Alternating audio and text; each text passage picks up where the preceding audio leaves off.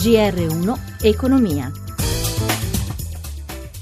Buonasera da Stefano Marcucci, il GR1 Economia, dopo due trimestri di espansione, torna in calo la produzione industriale nel primo trimestre 2017 e l'Istat registra una flessione dello 0,3% rispetto all'ultimo quarto del 2016. Nel mese di marzo però l'indice è in ripresa con un aumento dello 0,4% rispetto a febbraio. Allora adesso andiamo a vedere i mercati. In collegamento da Milano c'è Sabrina Manfroi. Sabrina. Buonasera, sì, hanno chiuso positive le borse europee, una seduta comunque debole, Francoforte e Parigi poco sopra la parità, Milano invece ha chiuso più 0,31%, Londra più 0,59%. Per quanto riguarda i titoli principali, da sottolineare i buoni rialzi dovuti alle trimestrali di A2A più 5,37, Campari più 4,68, Mediolanum più 3,23, sul fronte opposto crolla BPR Banca meno 5,66, giù anche Prismian del 3,5, Unipol meno 2,22%. Lo spread è rimasto stabile a 183 punti base con un rendimento decennale al 2,24%, mentre l'euro è sceso sotto quota 1,09. In questo momento a Wall Street indice in lieve calo, Dow Jones meno 0,08%, linea Roma. Grazie a Sabrina Manfroido. Il benvenuto ora al professor Gianfranco Viesti, docente di economia all'Università di Bari. Buonasera professore. Buonasera. Buonasera professore, noi vogliamo affrontare con lei eh, il, il, tema di Mario Draghi intervenuto davanti al Parlamento olandese che ha ribadito una volta di più a domanda di uno dei deputati olandesi che l'euro è irrevocabile e che non c'è l'ipotesi di uscita da parte dell'Italia o di altri paesi. Professore, il, il fatto che Draghi debba ripeterlo spesso vuol dire che il problema si pone realmente o è davvero un'ipotesi del tutto tramontata? No, fa benissimo a farlo perché bacchetta la speculazione che può scommettere sull'uscita di un paese e questo non è solo filosofia ma è economia perché ci costa un sacco di soldi di tassi di interesse. L'abbiamo chiamato rischio di ridenominazione, tra il 2011 e il 2013 ci è costato molti miliardi, per cui che Draghi lo tenga a zero questo rischio è una cosa ottima per l'Italia e per gli altri paesi. Professore Draghi ha anche avvertito i paesi europei di prepararsi per quando, per quando finirà il quantitative easing, cosa succederà in quel momento?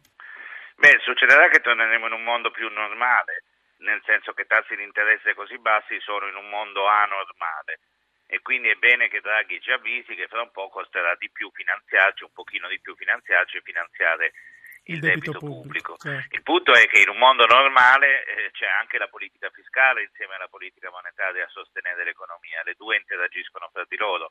Se quello che interviene è solo la Banca Centrale Europea, chissà quando potremo tornare in un mondo normale. E questo è un problema più ampio che coinvolge l'Europa tutta. Passiamo invece adesso a parlare di Alitalia. I commissari oggi in conferenza stampa hanno detto di attendersi entro l'estate qualcosa di concreto sulle offerte per l'acquisizione della compagnia aerea. Secondo lei, professore, è una prospettiva credibile questa? Vediamo, non è incredibile. Eh, recentemente l'ex presidente del Consiglio Prodi ha ricordato che ai cinesi interessava moltissimo l'ipotesi di investire su Alitalia e che non fu fatto all'epoca eh, per motivi essenzialmente legati allo stato delle linee aeree cinesi. Vediamo, potrebbe essere interessante. L'Italia, l'Italia, conserva un certo valore di rotte interne e di rotte che partono dall'Italia. Certo, eh, la situazione è difficile, però non, non, buttiamo il bambino con l'acqua sporca. Vediamo, lasciamoli lavorare.